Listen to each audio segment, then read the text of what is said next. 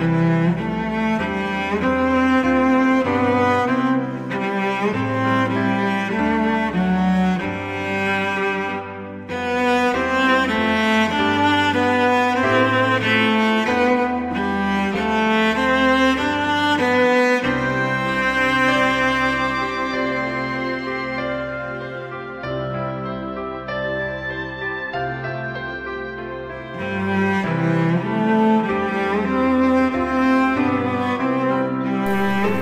Selamat pagi umat-umat Tuhan, kita bersyukur untuk waktu yang Tuhan berikan kepada kita. Dan pagi hari ini 1 Korintus pasal yang ke-6 kita sampai pada ayat yang ke-5 sampai ayat yang ke-11 Kita akan membaca ayat firman Tuhan. 1 Korintus pasal yang ke-6 ayat yang ke-5 sampai ayat yang ke-11 dan saya akan mengajak kita untuk membaca ayat-ayat firman Tuhan ini jika saudara sudah menemukannya. 1 Korintus pasal yang ke-6 ayat yang kelima sampai ayat yang ke-11 demikianlah firman Tuhan. Hal ini kukatakan untuk memalukan kamu. tidak adakah seorang di antara kamu yang berhikmat yang dapat mengurus perkara-perkara dari saudara-saudaranya? Adakah saudara yang satu mencari keadilan terhadap saudara yang lain? dan justru pada orang-orang yang tidak percaya? adanya saja perkara di antara kamu yang seorang terhadap yang lain telah merupakan kekalahan bagi kamu? Mengapa kamu tidak lebih suka menderita ketidakadilan? Mengapa kamu tidak lebih suka dirugikan? Tetapi kamu sendiri melakukan ketidakadilan dan kamu sendiri mendatangkan kerugian dan hal itu kamu buat terhadap saudara-saudaramu. Atau tidak tahukah kamu bahwa orang-orang yang tidak adil tidak akan mendapat bagian dalam kerajaan Allah? Janganlah sesat. Orang cabul, penyembah berhala, orang berzina, banci, orang pemburit, pencuri, orang kikir, pemabuk, pemfitnah, dan penipu tidak akan mendapat bagian dalam kerajaan Allah.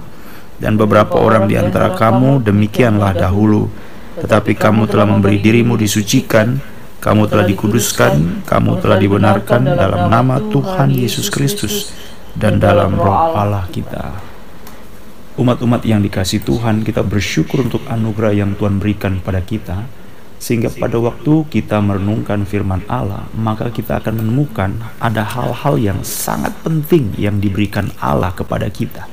Hal-hal yang sangat penting inilah yang menjadi penuntun hidup kita, bagaimana kita bertindak, bagaimana kita berada, bagaimana kita berbuat dalam hidup kita setiap waktu ya, puji Tuhan. Nah, oleh sebab itu, pada waktu kita memikirkan kalimat-kalimat seperti ini, maka kita sementara dibawa untuk memahami bagaimana mengenal Tuhan dan bagaimana sebenarnya hidup kita itu di hadapan Tuhan. Sebagai contoh, kemarin itu kita sudah memikirkan bahwa kita tahu bahwa orang percaya akan menjadi orang yang menghakimi bersama-sama dengan Allah menghakimi. Bagaimana mungkin kita itu nanti kalau memiliki kedudukan yang istimewa, tapi sekarang kita tidak bisa, kita gagal untuk menyelesaikan persoalan-persoalan di antara kita. Persoalan-persoalan yang sepele sebenarnya, persoalan-persoalan yang tidak berkaitan dengan hidup dan mati, yang tidak berkaitan kekekalan, persoalan yang tidak berkaitan dengan kehendak Allah. Nanti kita menghakimi tentang kehendak Allah. Nanti kita terlibat dalam penghakiman tentang kekekalan, tentang hidup. Masa sekarang tidak bisa gitu loh. Jadi persoalan-persoalan kecil yang terjadi itu barangkali ya seperti yang terjadi dalam ayat yang ke-9, ayat yang ke-10. Jadi tentang penyembahan berhala, orang cabul, perjinahan, banci, pemburit, pencuri, orang kikir, pemabuk, pemfitnah, penipuan. Ini semua terjadi di antara orang-orang percaya. Mungkin karena dia berbisnis, mungkin karena dia bertetangga, mungkin karena dia ada salah omongan, mungkin karena sesuatu penipuan dan segala sesuatu yang terjadi, mungkin fitnah, gosip dan segala macam atau orang-orang yang berperilaku moral yang buruk di ada di antara jemaat. Nah, mungkin hal-hal seperti ini terjadi, tetapi persoalan ini menimbulkan kebencian, sentimen, tersinggung sehingga diajukan ke pengadilan di luar untuk meminta keadilan. Loh, Bagaimana mungkin? Ini tidak masuk akal. Jadi yang pertama jelas sekali kita bicarakan kemarin itu siapa diri kita. Kita itu orang istimewa loh setelah percaya kepada Kristus. Masa hal-hal yang begitu, kalaupun itu dianggap dunia hebat, kalaupun dianggap dunia itu persoalan yang terlalu besar, bagi kita itu tidak terlalu besar. Karena yang besar bagi kita itu adalah persoalan hidup dan mati, hidup kehendak Allah berkaitan dengan kekekalan itu yang penting Nah, hal-hal yang tidak berkaitan dengan itu sebenarnya kita kategorikan termasuk hal-hal yang kecil.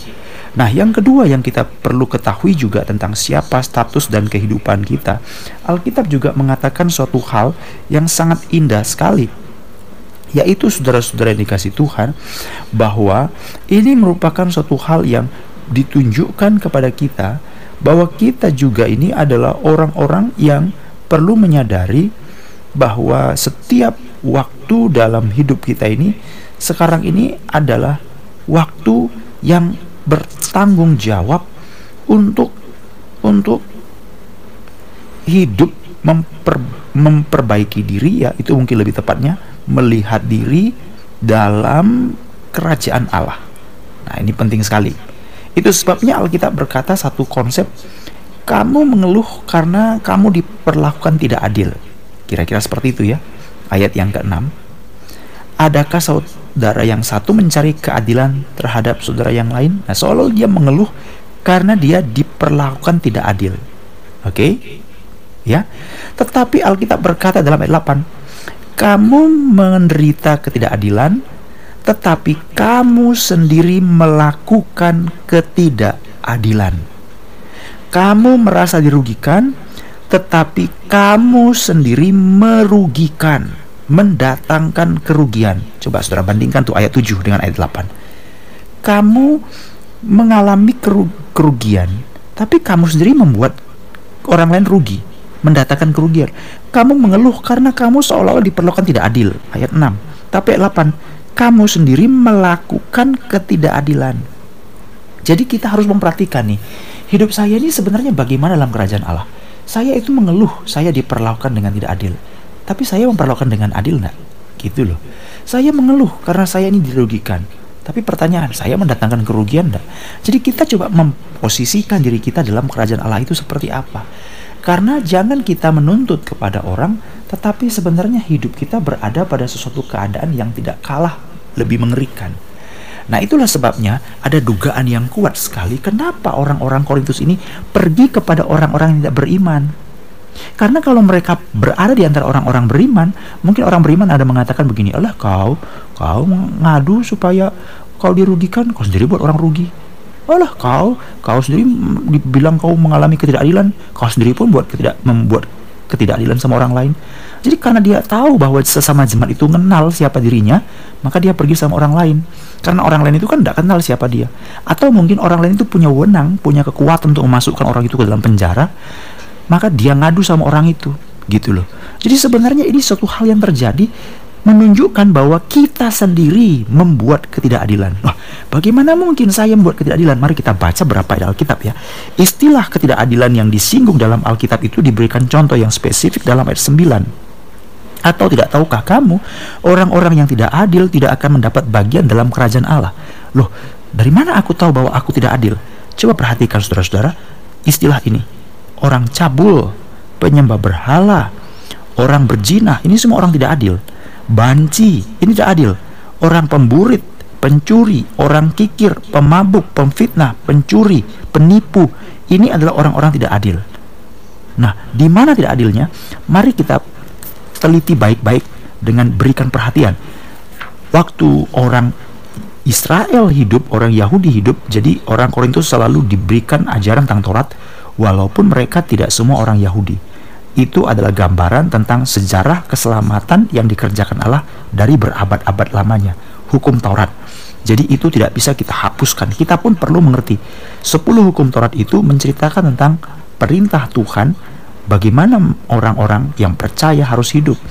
Orang-orang Israel harus hidup. Jadi hukum pertama, kedua, jangan ada Allah lain di hadapanku. Jangan membuat bagimu patung yang menyerupai apa pun yang meng membuat Allah itu menjadi terpinggirkan. Itu diceritakan dalam ayat yang ke 9. Orang cabul, penyembah berhala. Ini hukum yang satu dan dua. Orang berzina, orang banci, orang pemburit itu hukum ketujuh. Pencuri, orang kikir itu adalah pencuri, penipu itu adalah hukum ke-8. orang yang mengambil secara paksa milik orang lain. Ya kan? Pemfitnah hukum kesembilan, jangan berdusta. Orang kikir, orang pemabuk, hukum ke-10 orang yang mengingini milik orang lain padahal pada dirinya sendiri ada. Ini orang kikir.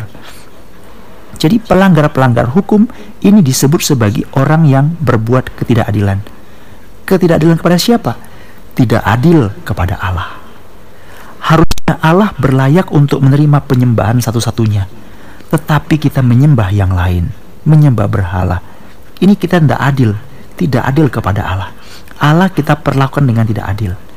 Yang kedua, tidak adil kepada siapa? Tidak adil bukan saja kepada Allah, tetapi tidak adil kepada sesama.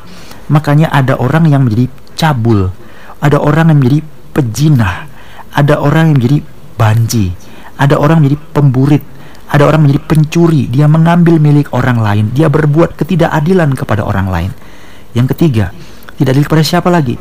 Bukan hanya tidak adil kepada Allah, bukan hanya tidak adil kepada manusia sesama, tidak adil kepada ciptaan yang lain, tetapi kita juga tidak adil kepada diri sendiri. Ada orang yang disebut dengan sebagai orang cabul, sebagai orang banci. Dia tidak mengerti siapa dirinya, siapa identitasnya. Dia tidak adil, dia tidak berbuat sebagaimana seharusnya kepada dirinya sendiri Alkitab berkata, "Kasihilah Tuhan Allahmu dengan segenap hatimu dan dengan segenap kekuatanmu." Hukum yang kedua, yang terutama yang dilanjutkan, "Kasihilah sesamamu seperti dirimu sendiri." Jadi kita tidak adil kepada Allah, kita tidak adil kepada orang lain, kita juga tidak adil kepada diri kita sendiri. Hal yang patut kita berikan kepada diri kita sendiri. Kita tahu bahwa saya ini adalah seperti ini. Identitas saya adalah seperti ini. Tetapi saya tidak memperlakukan diri saya seperti ini. Ini adalah orang-orang yang hidup dalam suatu kebohongan, kemunafikan, sesuatu utopia. Jadi ada orang itu dia sok kaya. Ada orang itu sok hebat ada orang itu sok jago padahal dia tidak punya kekayaan dia tidak punya kehebatan dia tidak punya kejagoan. Ada orang itu sok sehat sok mampu. Ada orang itu memiliki sesuatu dia lupa diri. Kamu itu kalau bukan dia istrimu maka kamu menjadi suami yang kayak apa? Kalau bukan dia suamimu kamu istri kayak apa kalau bukan anakmu seperti itu, kamu orang tua seperti apa? Kalau kamu bukan anak seperti itu, punya orang tua seperti dia, kamu jadi anak macam apa? Jadi banyak kali kita lupa diri, kita tidak fair, tidak adil kepada Allah, termasuk tidak adil kepada diri sendiri. Itu sebabnya Alkitab mengatakan, kamu merasa tidak tidak adil, kamu sendiri berbuat ketidakadilan. Dan ingat, orang-orang yang berbuat tidak adil seperti ini dalam dosa-dosa yang seperti tadi tidak akan mendapat bagian dalam kerajaan Allah. Jadi orang-orang seperti ini tidak pantas mengisi kerajaan Allah. Tidak layak dalam surga yang permai. Orang-orang seperti ini adalah sampah bagi dunia dan sampah sebenarnya dalam Allah. Oleh sebab itu, sepanjang engkau tidak menyadari dirimu adalah sampah Orang yang sendirinya membuat tidak adil, tapi menuntut keadilan, berarti orang ini adalah orang yang menutup pintu hatinya, orang yang nanti menutup dirinya sendiri, sehingga dia tidak pernah menyadari siapa dirinya, tetapi dosa terus berkuasa dalam dirinya. Secara sengaja dan belak-belakan, dia terus-menerus membuat perbuatan yang cemar. Ini adalah orang yang tidak pernah menyesal dalam pertobatan. Apakah pintu kerajaan surga terbuka bagi mereka? Tidak. Pintu kerajaan surga tertutup bagi mereka. Jadi siapakah diri kita? Kita harus tahu siapa diri kita di depan di dalam kerajaan Allah. Mari koreksi diri, mari periksa diri. Kita sering kali menuntut aku diperlakukan tidak adil, tapi kita sendiri juga membuat tidak adil. Jadi saudara-saudara, ada satu peribahasa, bukan peribahasa ya, ungkapan yang sangat penting dikatakan adalah apa? Kita selalu berbuat sesuatu di tempat yang terbuka, tapi kita berbuat yang berbeda di tempat yang tertutup kita sesuatu berbuat sesuatu yang sangat anggun di tempat yang terang, tetapi kita berbuat hal yang tidak adil di tempat yang gelap. Jadi siapa orang yang baik sebenarnya? Orang yang baik adalah orang yang berbuat sama kualitasnya, baik di tempat yang terang, baik di tempat yang gelap.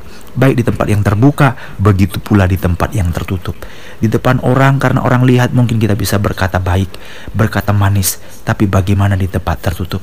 Di depan orang, di depan jemaat, mungkin kita bisa membangun image, tapi bagaimana kita di depan anak istri kita sendiri? Apakah mereka dapat mengkonfirmasi kita orang yang baik, kita orang yang jujur, ataukah kita orang yang berpura-pura? Kita kadang-kadang mengeluh orang memperlakukan saya tidak adil, tapi pernahkah kita juga memperlakukan orang dengan tidak adil? Jadi saudara, lakukan dengan fair. Nah inilah apa yang Tuhan mau, yang Tuhan minta. Jadi sadarilah diri kita. Paulus mengatakan, "Aku mengatakan hal ini untuk memalukan kamu, supaya apa? Supaya kamu sadari, kamu adalah orang yang sudah percaya kepada Kristus. Kalau kamu mengatakan kamu orang beriman, jangan bawa perkara-perkara sepele kepada orang yang tidak percaya. Di antara kamu sendiri bisa mengadilinya, mengatasinya." Pasal 6 ayat 4, pasal 6 ayat yang kelima. Ada yang bisa mengatasi. Orang yang paling kecil, paling miskin, paling sederhana pun dalam gereja pasti bisa mengatasi persoalan seperti ini. Karena dia pun memiliki nurani yang baik jika dia jujur di hadapan Tuhan. Kita adalah orang yang menghakimi, menghakimi bersama dengan Allah, menghakimi malaikat-malaikat. Oh haleluya, puji Tuhan. Yang kedua, sadarilah siapa diri kita di dalam kerajaan Allah kita pun adalah orang yang selalu berbuat ketidakadilan. Kita pun adalah orang yang mendatangkan ketidakadilan. Kita pun adalah orang-orang yang bukan cuma menderita kerugian, tapi kita juga mengakibatkan kerugian kepada orang lain. Sadarilah bahwa kita tidak adil terhadap Allah. Kita juga selalu berbuat ketidakadilan kepada sesama, kepada ciptaan Allah, kepada diri sendiri. Mari saudara-saudara hidup dalam pertobatan. Waktu itulah yang menjadi tanda bahwa kita mau terus-menerus dibersihkan oleh Allah. Paulus mengatakan satu kalimat dalam ayat 11. Dahulu ada beberapa orang di antara kamu yang memang demikian. Moral mereka jelek sekali. Tapi walaupun seperti itu, kalau mereka memberi diri disucikan, mereka sudah melakukannya. Memberi diri disucikan dan mereka diubahkan dengan sangat luar biasa. Tidak ada dosa yang tidak bisa disucikan oleh Yesus Kristus. Tidak ada dosa yang begitu parahnya dan begitu habis hancur-hancurnya sehingga tidak dapat diperbaiki oleh darah Yesus. Oleh sebab itu, dalam ayat 11 Paulus mengatakan, "Beri dirimu disucikan, beri dirimu dikuduskan, dan kamu akan dibenarkan." Jadi saudara-saudara tidak mungkin Kristus bekerja membenarkan kita kalau tidak disertai dan tidak didahului dengan penyucian dan pengkudusan. Kalau tidak mungkin didahului dengan kita memberi diri kita. 1 Yohanes 1 9 mengatakan apabila seorang mengaku dosa maka Tuhan setia dan adil. Ia akan menyucikan kita, mengampuni dosa kita dan mengkuduskan dari segala kejahatan biarlah kita hidup memberi diri dan berkata, Tuhan, aku tidak mau menjadi orang yang menjadi sandungan. Aku tidak mau menjadi orang yang hidup sembarangan. Kalau ada persoalan-persoalan yang bagiku terlalu kecil, mungkin bagi orang terlalu besar, tapi aku berusaha untuk menyelesaikannya di hadapan Tuhan. Bukan membuat ini sebagai suatu pengaduan kepada orang-orang, bahan gosip buah bibir cibiran kepada orang-orang. Tidak, Tuhan, tolong aku karena aku pun tahu, aku pun sering kali mengakibatkan orang rugi. Jadi saudara mari periksa diri di hadapan posisi kita di dalam kerajaan Allah.